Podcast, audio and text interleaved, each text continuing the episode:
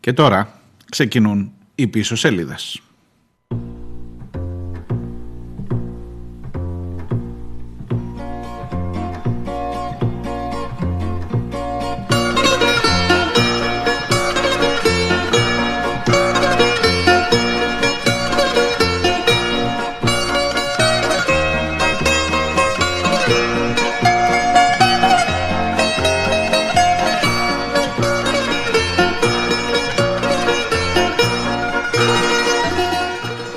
Γεια σας, καλώς ήρθατε.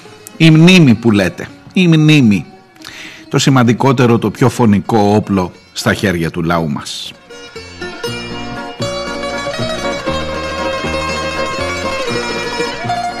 Τετάρτη 17 Νοέμβρη και ξεκινώ από τη μνήμη την οποία, η οποία ενοχλεί, ενοχλεί πολλούς η οποία θα ήταν καλό να μην υπάρχει για κάποιους η οποία είναι εκείνο που λένε κακός πυρή, κακός πυρή στον κόλο κάθε εξουσίας παιδιά που ευτυχώς είναι εκεί για να πονάει και τώρα και τα 48 χρόνια που πέρασαν από το Πολυτεχνείο και τα άλλα 48 που θα έρθουν μπροστά και στον αιώνα τον άπαντα.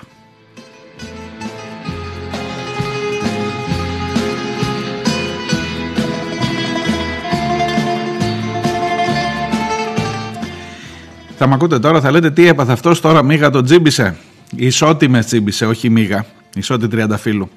Ζητά για άλλη μια φορά να καταργηθεί η γιορτή του Πολυτεχνείου, η επέτειος δεν είναι γιορτή φυσικά, να καταργηθεί γενικά το Πολυτεχνείο, να μην υπάρχει, να μην ακούμε γι' αυτό τίποτα. Ε, έχει αρχίσει λίγο, θα μου πεις τώρα, θα, θα μας πρίξεις με τη Σότη Τριανταφύλου. Ποιος ασχολείται καταρχάς με τη Σότη Τριανταφύλου. Μόνο το Liberal, εκεί της πήρανε συνέντευξη για να επαναφέρει, προσέξτε, προσέξτε, για να επαναφέρει την πρότασή της για κατάργηση της αργίας του Πολυτεχνείου και όλου αυτού του πράγματος που σας είπα ενοχλεί, τσιμπάει πολύ το σπυρί αυτό στον κόλο οποιοδήποτε συστήματος. Ε, έχει αρχίσει να είναι λίγο, θα μου πεις τώρα τι να σου πω, πιο γραφική και από τα σοκάκια της Μικόνου ίσως. Είναι λίγο σαν το Γαϊτάνο ένα πράγμα. Έρχεται το Πάσχα και ξέρεις ότι τη Μεγάλη Εβδομάδα κάπου θα ακούσεις το Γαϊτάνο να ψέλνει. Ε, όταν έρχεται το Πολυτεχνείο κάπου θα ακούσεις ανά έναν χρόνο, ανά δύο, ανά τρία τη Σότη Τριανταφύλου να ζητά την κατάργηση της αργίας. Κάπως έτσι έχει εξελιχθεί το σκηνικό με την συγκεκριμένη συγγραφέα.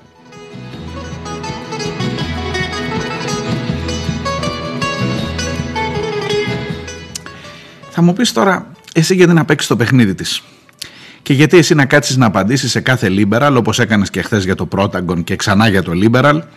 Ε, ξέρετε η εκπομπή αυτή μπορεί να, να εξελιχθεί ή τουλάχιστον τις τελευταίες μέρες παραδέχομαι ότι εξελίσσεται σε, σε μια προσπάθεια, σε ένα προκεχωρημένο κάστρο, προκεχωρημένο φυλάκιο απάντησης σε όλη αυτή τη λάσπη που κυκλοφορεί στον δημόσιο λόγο από μέσα και από δημοσιογράφους ή δημοσιολογούντες που αισθάνονται τόσο ισχυροί ώστε να σου ανατρέψουν ή να, ή να βάλουν μέσα στον, στο δημόσιο λόγο ακόμα και ε, θέματα και φράσεις που ίσως πριν από κάποια χρόνια δεν θα τολμούσαν καν. Δηλαδή δεν ξέρω ποιος, ποιος είναι εκείνος, ποια κατάσταση είναι εκείνη που δίνει το θάρρος, την, ε, την άνεση στην κάθε σώτη τριανταφύλου τώρα να βγει να πει ότι πρέπει να καταργηθεί το Πολυτεχνείο. Μην τζιμπάς, μου λέει η δεύτερη φωνή από πίσω. Μην τζιμπάς, άστινε. Να, εγώ για παράδειγμα που ακούω πίσω σελίδες, αν δεν το έλεγες εσύ τώρα, ούτε που είχα διαβάσει στο Liberal ότι ισότη τριανταφύλου. Και, και, Klein Mind που λένε και στο χωριό μου. Και που είπε ισότη τριανταφύλου. Είμαι κάπου εκεί ανάμεσα θέλω και τη βοήθειά σας. Είμαι κάπου εκεί ανάμεσα. Να υπερασπιστείς τη μνήμη, όχι απέναντι στη Σότη, απέναντι σε ό,τι εκφράζει η Σότη Τριανταφύλου. Να την υπερασπιστείς ξανά λόγω της ημέρας, λόγω της ημέρας, ναι. Ε, ή να πας παρακάτω, ή να δεις πως τη μετουσιώνεις αυτή τη μνήμη σε πράξη τωρινή. Λοιπόν, κοιτάξτε, σε κάθε Σότη Τριανταφύλου θα έχουμε χιλιάδες φωνές παιδιών. Μεγαλώσαμε, ε, πριν από μερικά χρόνια ακόμα, δεν είναι πολύ μακριά όταν συζητούσαμε σε σχολεία, σχολές, πανεπιστήμια για τα του Πολυτεχνείου. Τώρα είναι τα παιδάκια τα δικά μας που πηγαίνουν στο σχολείο και μαθαίνουν ξανά το ψωμί παιδεία ελευθερία γιατί που να πάρει ευχή δεν κατακτήσαμε ούτε το ψωμί, άντε λίγο σε κάποιες και όχι όλοι, όχι για όλους το ψωμί, σίγουρα δεν κατακτήσαμε την παιδεία και σίγουρα δεν κατακτήσαμε την ελευθερία.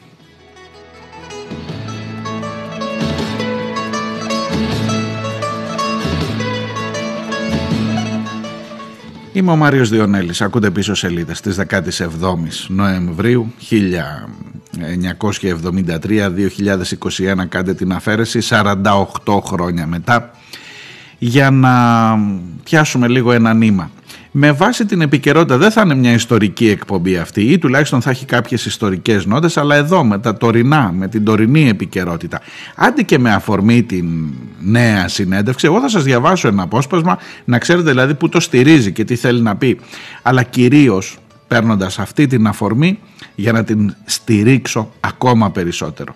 Μέχρι εκεί που φτάνουν οι δυνάμεις αυτής της εκπομπής, μέχρι εκεί που φτάνουν οι δυνάμεις όσων ακόμα πονάμε για αυτά τα πράγματα, ε, για να την στηρίξω την ιστορική μνήμη απέναντι στην σώτη και σε κάθε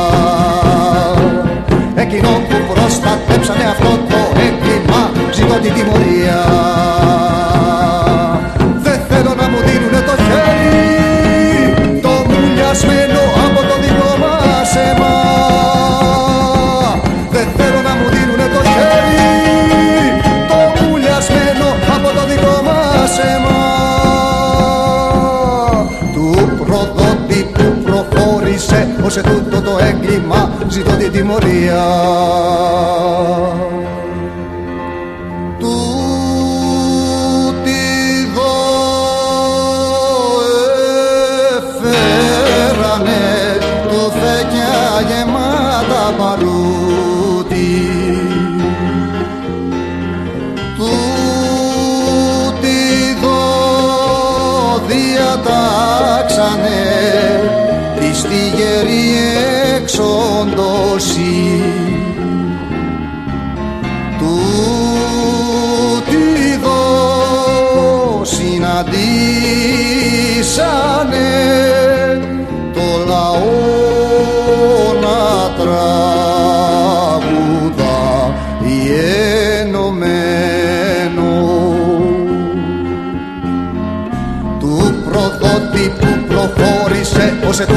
έγκλημα ζητώ την τιμωρία. Εκείνου που το και το σύνθημα του θάνατου ζητώ την τιμωρία. Εκείνο που προστατέψανε αυτό το έγκλημα ζητώ την τιμωρία. Εκείνο που προστατέψανε αυτό το έγκλημα ζητώ την τιμωρία. Δεν τους θέλω για πρεσβευτές ούτε ήσυχους μέσα στα σπίτια τους. Θέλω να τους δω να δικάζονται. Σε τούτη την πλατεία, σε τούτο εδώ το μέρος σε τούτη την πλατεία, σε τούτο εδώ το μέρος. Του προδότη που προχώρησε ως σε τούτο το έγκλημα ζητώ την τιμωρία. Του προδότη που προχώρησε ως σε τούτο το έγκλημα ζητώ την τιμωρία. του προδότη που προχώρησε ως σε τούτο το έγκλημα ζητώ την τιμωρία.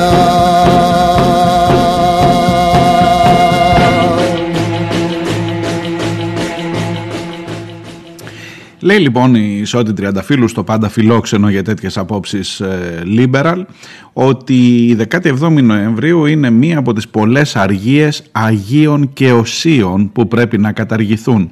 Δεν έχουμε ανάγκη από ουρουλιαχτά και τελετουργίες, ούτε βεβαίως από καμένα αυτοκίνητα και φλεγόμενα σκουπίδια. Έχουμε ανάγκη από εργασία, γνώση, διανοητική συγκέντρωση, νομικό πολιτισμό. Το ότι για τον σημερινό Αθηναίο η 17η Νοεμβρίου είναι μία μέρα που περιμένει με τρόμο, θα γίνουν φασαρίες λέει, μου φαίνεται ένδειξη έκπτωσης της επαιτίου. Τα γεγονότα του πολιτισμού Πολυτεχνείου ήταν εκδήλωση τόλμης, δεν ήταν βασανισμοί, βανδαλισμοί συγγνώμη, και μιζέρια. Χρειάζεται τόλμη και σήμερα να καταργηθεί η αργία και να περισσωθεί η μνήμη.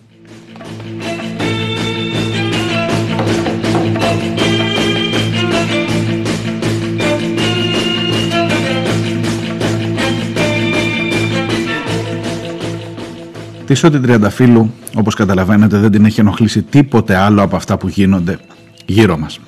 Δεν την έχουν ενοχλήσει ούτε οι 16.923 νεκροί. Δεν την έχουν ενοχλήσει ούτε οι επαναπροωθήσεις που κατήγγειλε μια Ολλανδή δημοσιογράφος μέσα στο Μαξίμου. Δεν την έχει ενοχλήσει τίποτα από όσα συμβαίνουν γύρω μας, αλλά την ενοχλεί που ο Αθηναίος φοβάται τα επεισόδια. Τα επεισόδια του Πολυτεχνείου. Την ενοχλεί κυρίως όπως ενοχλεί και όλο το σύστημα αυτό, ότι η πορεία αυτή είναι εκεί, έχει πάντα μεγάλη συμμετοχή και έχει και συγκεκριμένη κατεύθυνση που είναι η Αμερικανική Πρεσβεία και θα είναι εκεί για να σας ενοχλεί για πάρα πολλά χρόνια ακόμα, κυρία Σώτη μου.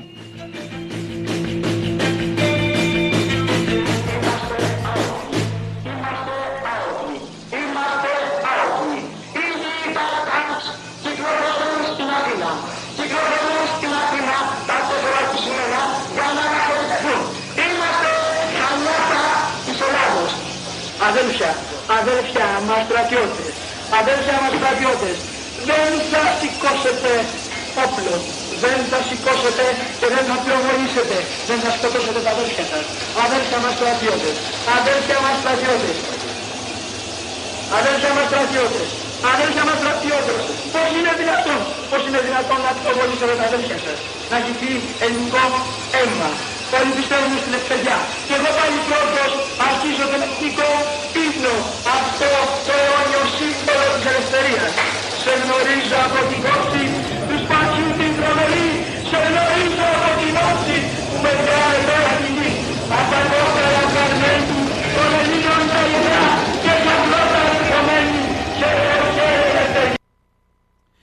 Αυτό εδώ το ηχητικό, ξέρετε πολύ καλά ότι ακολουθείται από ένα βίντεο 35 δευτερολέπτων το οποίο δείχνει την εισβολή του τάγκ μέσα στο Πολυτεχνείο πριν από ακριβώς 48 χρόνια. Και τα φέρνει έτσι τύχη. Σας έλεγα πριν ότι τη Σότη Τριανταφύλου δεν την έχει ενοχλήσει η αποκάλυψη ε, και το ξεμπρόστιασμα του Έλληνα Πρωθυπουργού για τις επαναπροωθήσεις προσφύγων από την Ολλανδή δημοσιογράφο.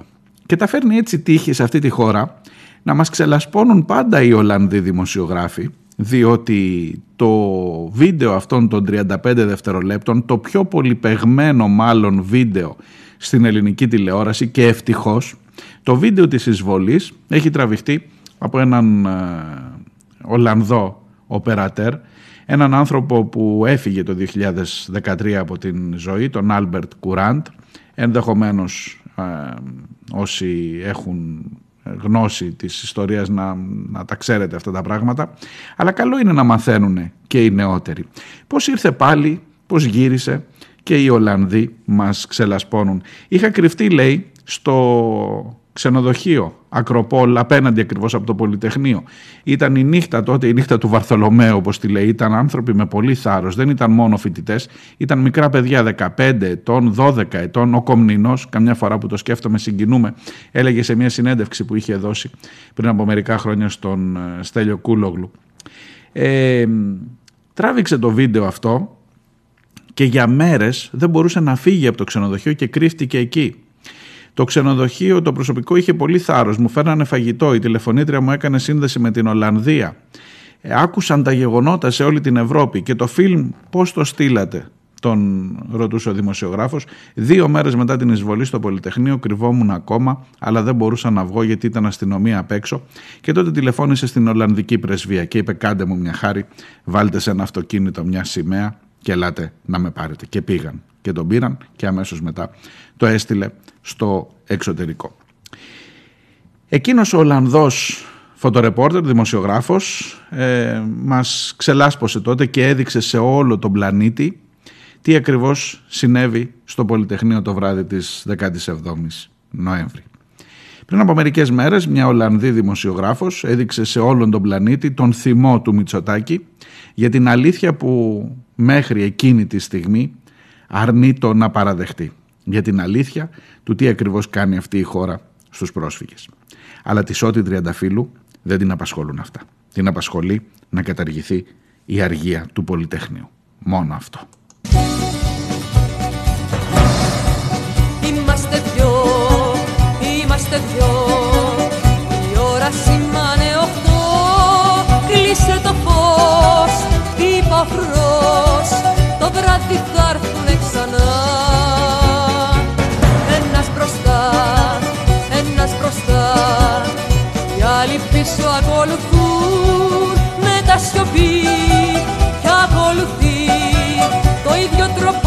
Το γνωστό.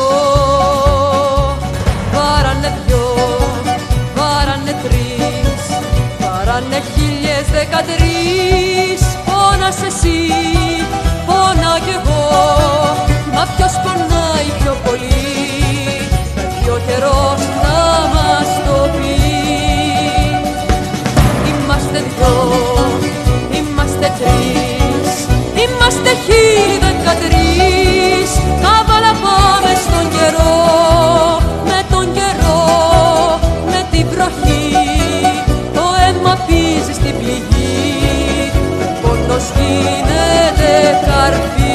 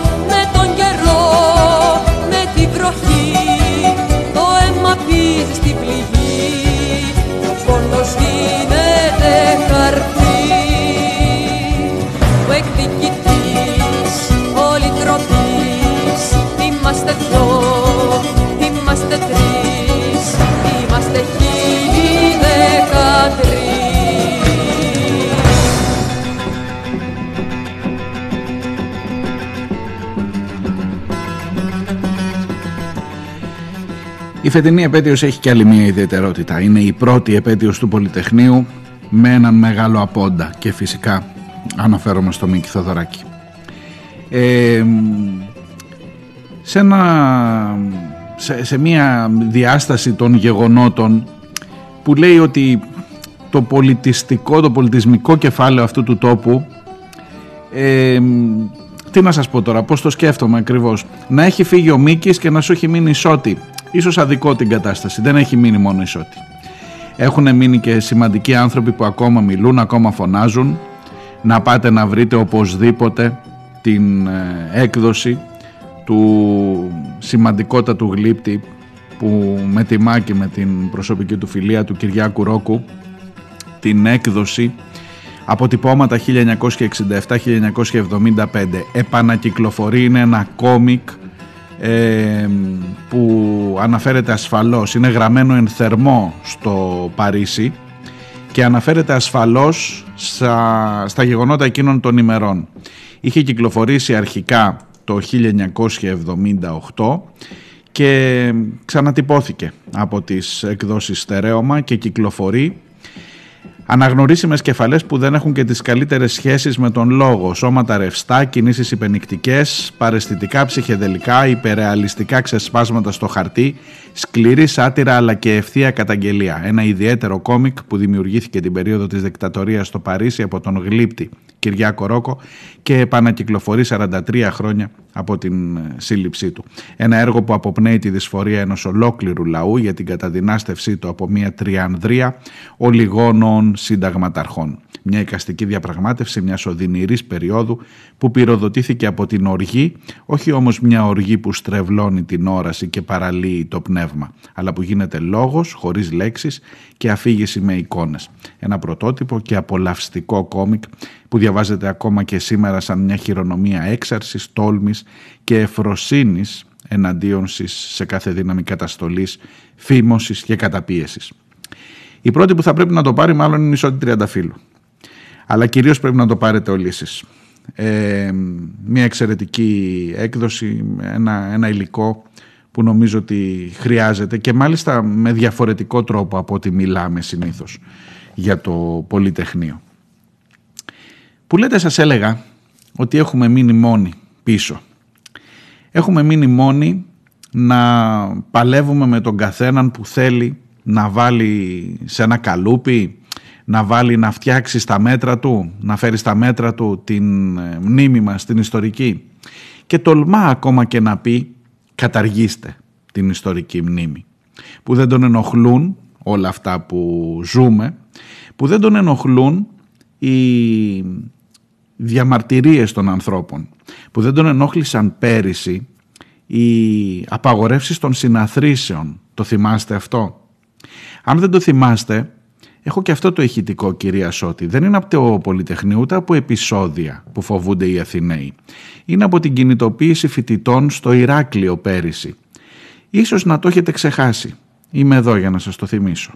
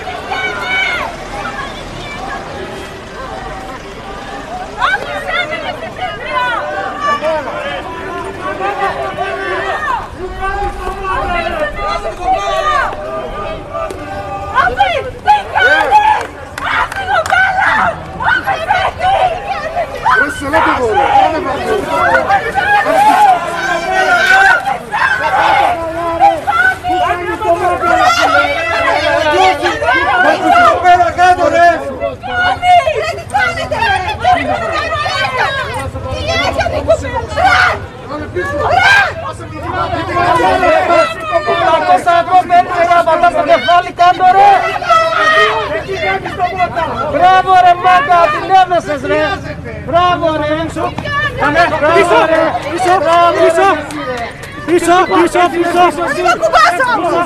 Πίσω, πίσω. Έλα. Όπα μάγκα, όπα μάγκα. Τα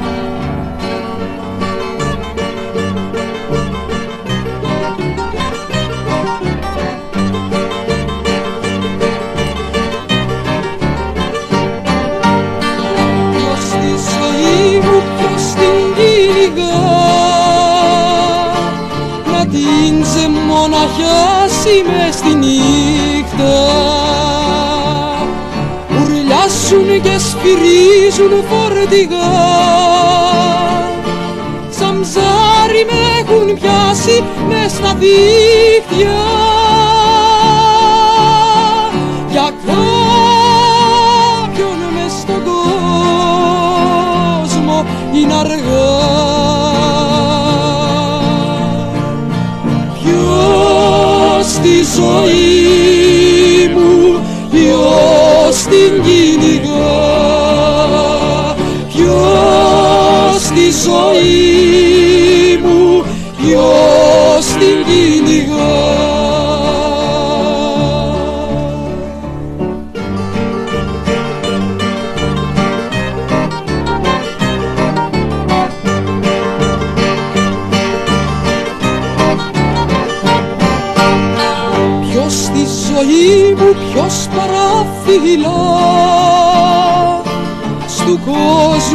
στενά ποιος σημαδεύει. Που πήγε αυτός που ξέρει να μιλά Που ξέρει πιο πολύ και να πιστεύει. Για κάποιον μες στον κόσμο είναι αργά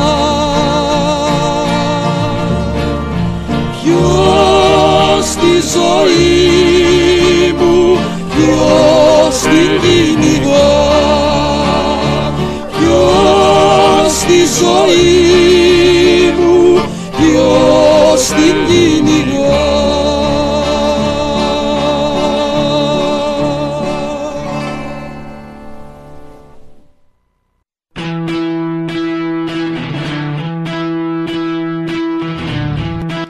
Δευτέρα μέχρι Παρασκευή, για μία ώρα τη μέρα, ακούτε πίσω σελίδες. Come on, all good workers, this year is our time. Now there's folks in Washington who care what's on our minds. Είμαι ο Μάριος Διονέλης και νομίζω πως οι σημαντικές ειδήσεις είναι γραμμένες στα ψηλά, στις πίσω σελίδες της επικαιρότητας. σε αυτές που σε κάνουν να αποφασίσεις με ποιους πραγματικά είσαι.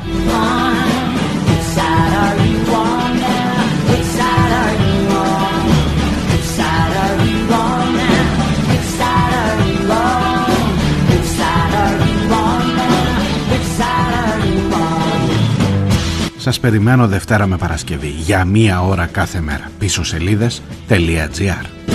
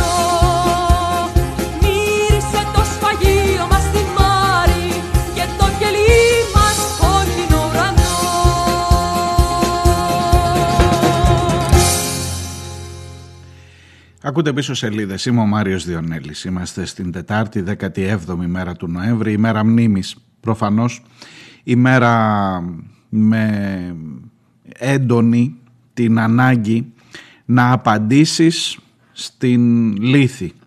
Στη λύθη που είναι εδώ που προσπαθεί να χυμίξει πάνω στην ιστορία και στην ε, επόμενη ε, γενιά αυτού εδώ του τόπου στις επόμενες, σε όλες τις επόμενες γενιές αυτού εδώ του τόπου να διαστρεβλώσει, να γυρίσει τα πράγματα, να ονομάσει την επέτειο του Πολυτεχνείου ως η μέρα που φοβούνται οι Αθηναίοι για τις περιουσίες και τη ζωούλα τους.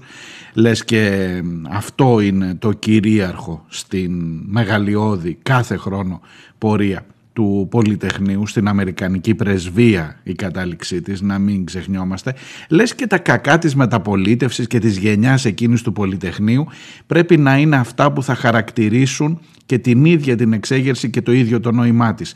Τι είναι άραγε το Πολυτεχνείο, είναι ο Λαλιώτης ή είναι ο Τζουμάκας; Τι είναι το Πολυτεχνείο, είναι η Δαμανάκη; Είναι μήπως ο Μάκης Μπαλαούρας από το ΣΥΡΙΖΑ που ήταν από εκείνους τους ευθυτενείς, τους πανέμορφους νέους που τους χτυπούσαν μέσα στα δικαστήρια και τους έβγαλαν να φωτογραφηθούν με τα μάτια μαυρισμένα.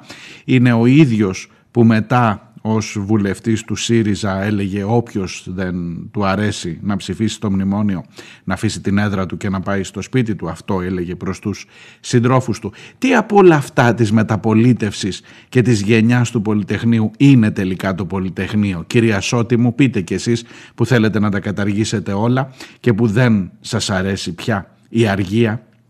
Μόνο που να ξέρετε πως για κάθε σώτη τριανταφύλου εμείς θα παράγουμε, θα βγάζουμε, θα φέρνουμε στην επιφάνεια χιλιάδες ρόκους, χιλιάδες Κυριάκους ρόκους, όπως ο ε, σπουδαίος γλύπτης που ξανακυκλοφορεί το έργο που σας έλεγα νωρίτερα. Σας διαβάζω ως καλύτερη απάντηση, λες και το ξέρε, λες και το ξέρε, ε, γιατί είναι, δεν ήθελε και πολύ φαντασία ο Γιάννης Κουκουλάς είναι ο επιμελητής της επανέκδοσης του κόμικ αποτυπώματα 1967-1975 του Κυριάκου Ρόκου. Λες και το ξέρε που λέει το Κουκουλάς στο επίμετρο του βιβλίου της καινούριας έκδοσης και λέει το ότι σήμερα σχεδόν μισό αιώνα μετά την πτώση της Χούντας κάποιοι ε, εξακολουθούν να συζητούν για τα χρόνια της επταετίας αποτελεί μια απόπειρα υπενθύμησης, μια επίκληση μνήμης, μια εμπράγματη εναντίωση στη λύθη, στη διαστρέβλωση, στην παρερμηνία, στην ιστορική αφασία. Ακούτε σώτη μου, το βιβλίο τούτο πρώτα και κύρια επιτελεί αυτό το ρόλο και ο δημιουργός του σημειώνει απόλυτη επιτυχία σε αυτή του την επιδίωξη όπως και άλλες προγενέστερες και μεταγενέστερες προσπάθειες αλλά όχι όλες προς τον ίδιο στόχο καθώς το έργο του είναι φιλοτεχνημένο εν θερμό αδιαμεσολάβητο από τον χρόνο και τις αναπόφευκτες συμβάσεις και οι υποχωρήσεις που η απόσταση από τα γεγονότα γεννά όπως γράφει και ο ίδιος ο Κυριάκος Ρόκος στον πρόλογό του στην πρώτη έκδοση του βιβλίου του 1977 που αναπαράγεται αυτούσιος και στην παρούσα έκδοση πίστευα, έλεγε ο Ρόκος, πως σαν κυκλοφορούσε θα ήταν και αυτή ένα από τα τόσα όπλα ενάντια στην ξενόδουλη χούντα που κυβερνούσε για χρόνια τη χώρα μας. Αυτό είναι το ζητούμενο. Αυτό είναι το ζητούμενο και αυτό είναι το σημαντικό. Ότι για κάθε τέτοια προσπάθεια να σαρωθεί η μνήμη εμείς θα βγάζουμε καινούργιες και καινούργιες γενιές, καινούριου ρόκους που θα γίνονται μπρόκι που λέμε εδώ στην Κρήτη για να καρφώνουν τη μνήμη γερεά, γερά και στέρεα για να μην έχει περιθώριο η κάθε κυρία Σώτη Τριανταφύλου. Στο επόμενο είναι ένα απόσπασμα από την ομιλία, την ιστορική βεβαίως ομιλία του Γιάννη Ρίτσου στην πρώτη επέτειο του Πολυτεχνείου την 17η ε, Νοεμβρίου του 1974 με ποτάμια ανθρώπων από κάτω να τον ακούν και να τραγουδούν μαζί του. Όπου να είναι θα σημάνουν οι καμπάνες αυτό το χώμα είναι δικό τους και δικό μας.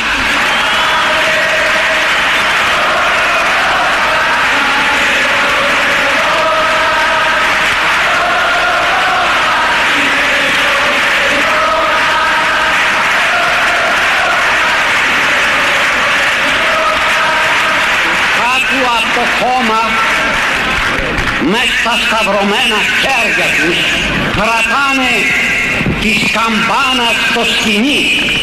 Προσμένουνε την ώρα. Δεν κοιμούνται.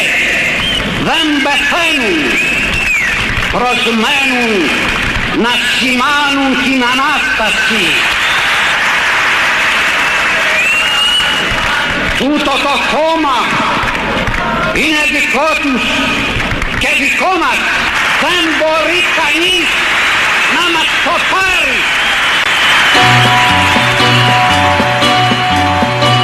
Με τόσα φύλλα σου γνέφει ο ήλιος καλημέρα με τόσα πλάμπουρα λάμπει, λάμπει ο ουρανός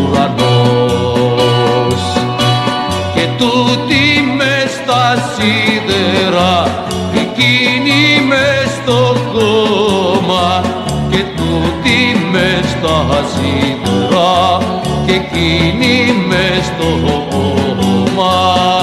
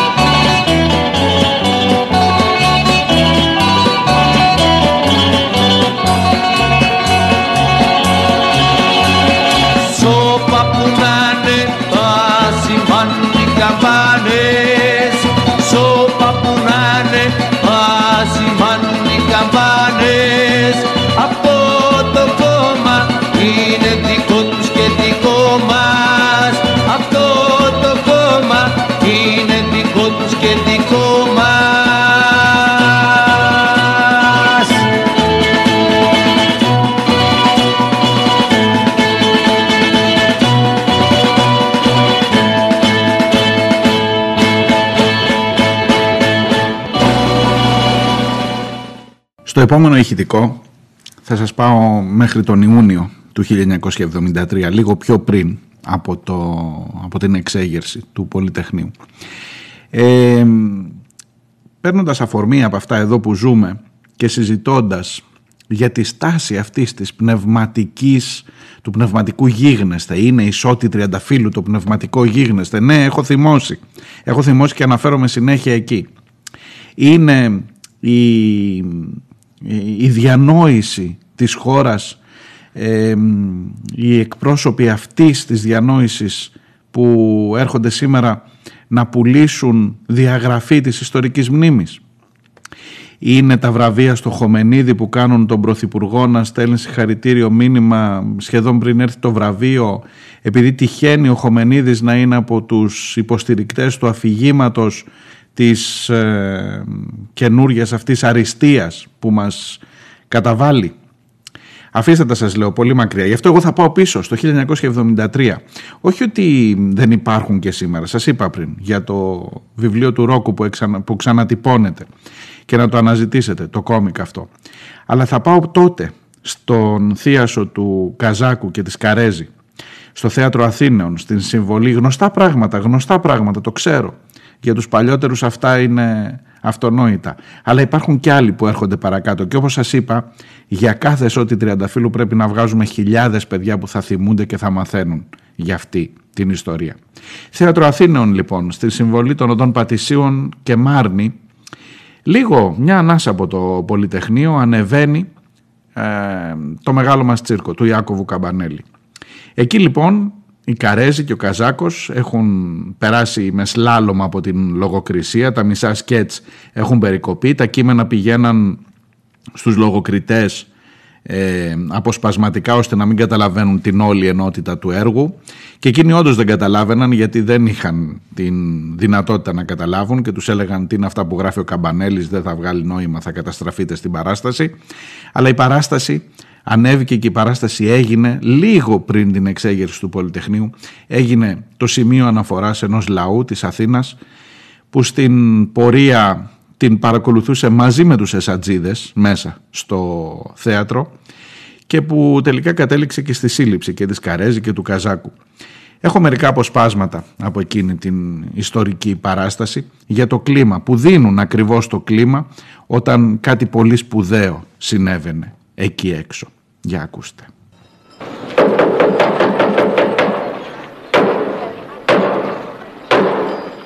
Κυρίες και κύριοι, καλησπέρα σας. Επειδή η παραστασή μας ανατρέχει σε πολλά επεισόδια, εποχές, γεγονότα, η μικρή από εδώ και λόγου μου θα σας πληροφορούμε μέσα στις άκρες για το πού βρισκόμαστε και γιατί. Έλα στο έργο Α, ναι, ναι, το έργο μας. Το έργο μας, κυρίες και κύριοι, μόνο υπόθεση και πυροτεχνήματα δεν έχει.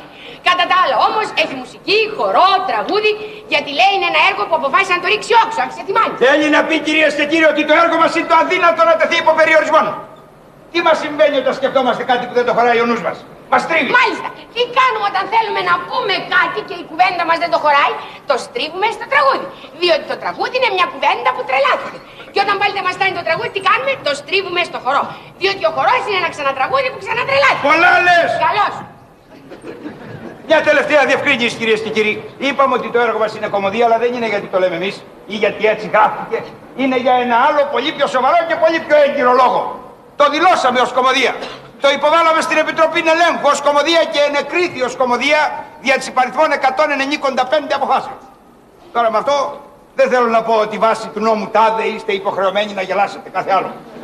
Εγώ απλώς επισημαίνω το γεγονός ότι η αδίποτε ομοιότης της κομμωδίας μας με δράμα είναι εντελώς συμπτωματική. Κυρίες και κύριοι, νομίζω ότι μπορούμε να αρχίσουμε. Καλή είναι σπέρα να πετάδες Καλώς ορίσατε κυράδες Καλώς ορίσατε κυράδες Καλή είναι σπέρα να πετάδες Μέλισσες μάζεψαν τη γύρι. Τη φέρανε στο πανηγύρι. Οι μέλισσες ζυμωνομένοι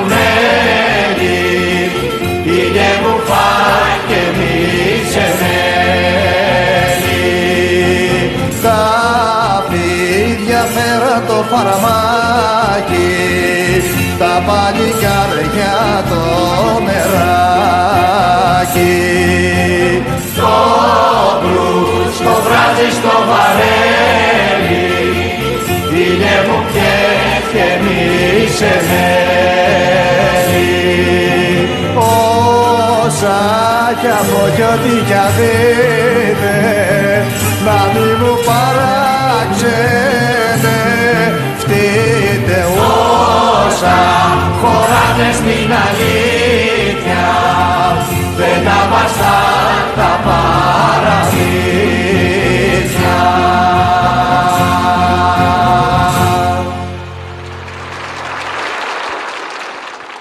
Όσα χωράνε στην αλήθεια δεν τα βαστούν τα παραμύθια, έλεγε ο Νίκος Ξυλούρης.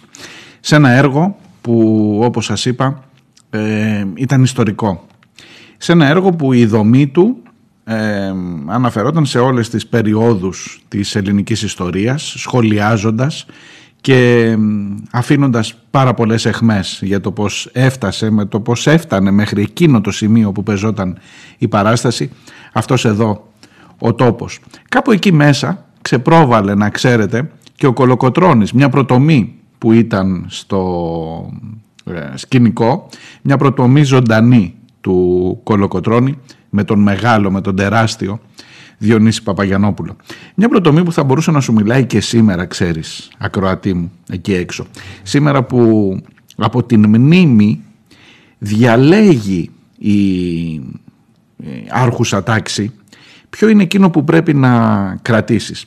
Σήμερα πρέπει οπωσδήποτε να θυμηθείς ότι 200 χρόνια πριν ξεκινήσαμε την επανάσταση εναντίον των Τούρκων, σήμερα διαλέγει ότι πρέπει να περιφέρει στην καρδιά του μια ούλη από εδώ και από εκεί, διώχνοντας μάλιστα και ότι μουσουλμανικό δεν σου αρέσει, βλέπε στην ε, Μυτιλίνη το θέμα με το Χαλίμ Μπέι που λέγαμε τις προηγούμενες ημέρες. Αλλά εκείνος ο Κολοκοτρώνης, εκείνος ο Παπαγιανόπουλος ο Κολοκοτρώνης έλεγε ότι η μνήμη είναι εδώ για να σε κάνει καλύτερο και όχι για να σε ε, αποχαυνώσει ή για να σε βάλει. Ας μην λέω, ας τα ακούσετε από τα δικά του λόγια από εκείνη την ιστορική παράσταση ξανά. Ακούτε ωραία τωρικοί Έλληνες. Εμείς επολεμήσαμε για να έχετε εσείς τα γράμματα και το ψωμί που δεν είχαμε και να μην θέλετε θάματα για να ζήσετε μια ζωή αληθινή. Ε, ωραία παπαβλέσα, σήκω και λαβόηθαμε. Αφήστε τον αγώνα το δικό μας. Κοιτάξτε το δικό σας. Πού είναι η 3 του Σεπτέμβρη; Πού είναι το σύνταγμά σας; Ο Σεπτέμβρης είναι παιδί του Μάρτη και εσείς παιδιά δικά μας. Οι πεθαμένοι με τα πεθαμένα και οι ζωντανοί με τα ζωντανά.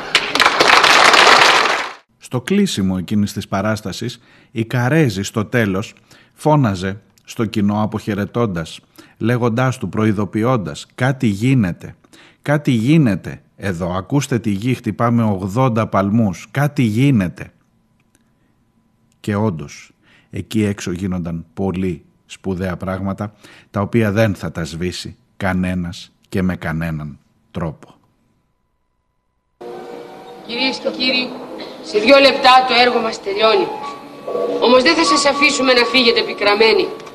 Και όχι γιατί σας κάνουμε χάρη, αλλά γιατί έτσι γίνεται πάντα και στη ζωή. Πάνω να πεις στον τόπο μας. Οι ρίζες μας είναι βαθιές. Το χώμα δικό μας. Κόβω, κόβεις, κόβει. Κόβουμε, κόβεται, κόβουν τα κλαριά μας, τον κορμό μας. Μα το χώμα ξαναφουσκώνει. Μια πράσινη φωνούλα ξαναβγαίνει και φωνάζει «Εδώ είμαι». Καταπιαστήκαμε με κάτι δύσκολο. Καλέσαμε την τρέλα για βοηθό, αλλιώς δεν τα βγάζαμε πέρα. Τρέμαμε με αυτό που αγγίζαμε και τρέμουμε ακόμα. Όμως αυτό που θέλαμε ήταν να έρθετε στην παραστασή μας και να μην φύγετε αδιάφορα. Να βρείτε ψεγάδια να μας κρίνετε, αλλά να μην φύγετε αδιάφορα. Και αν σας κακοκαρδίσαμε ή αν σας κάναμε να γελάσετε με πράγματα που δεν έπρεπε, είναι γιατί διαλέξαμε το φαρδί το δρόμο. Εκεί που η ζωή είναι χήμα. Το αστείο, η βλαστήμια, τα όσια και τα ιερά, ο Άγιος και ο Θεοπέπτης. Ο δράκος είναι εκεί. Και θα είναι κι αύριο και μεθαύριο με το στόμα ανοιχτό. Ξερογλύφεται τον βλέπετε. Είδε πως σκότωσαν την παρέα του Καραγκιόζη και περιμένει να τους φάει. Όμως δεν θα τους φάει. Κι ούτε τους σκότωσαν. Αν δεν με πιστεύετε, βάλτε το αυτί στο χώμα και ακούστε. Η γη μας χτυπάει με 80 σφιγμούς. Ωραίους σαν από παλιό τύπανο. Κάτι γίνεται. Κάτι γίνεται.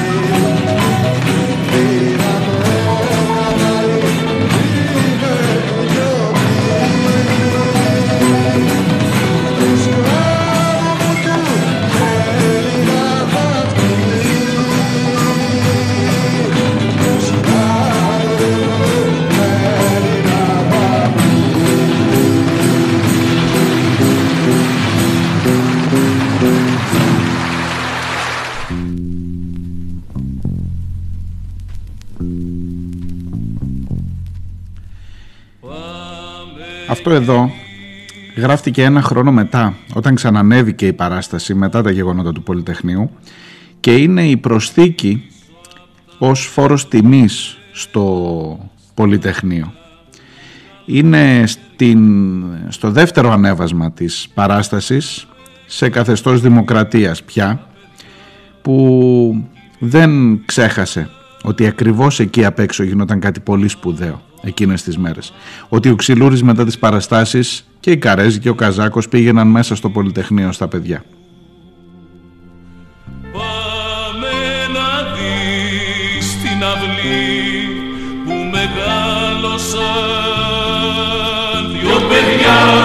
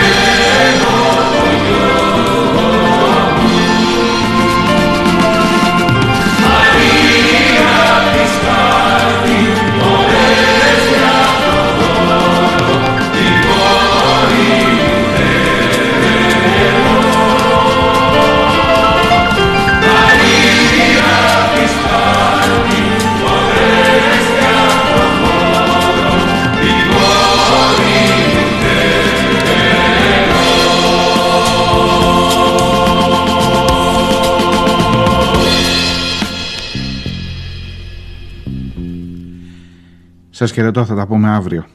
Να προσέχετε, να θυμάστε, να φτιάχνετε χιλιάδες μπρόκους που να κρατούν τη μνήμη στερεωμένη καλά. Αυτό να λέτε. Στα παιδιά, στους επόμενους.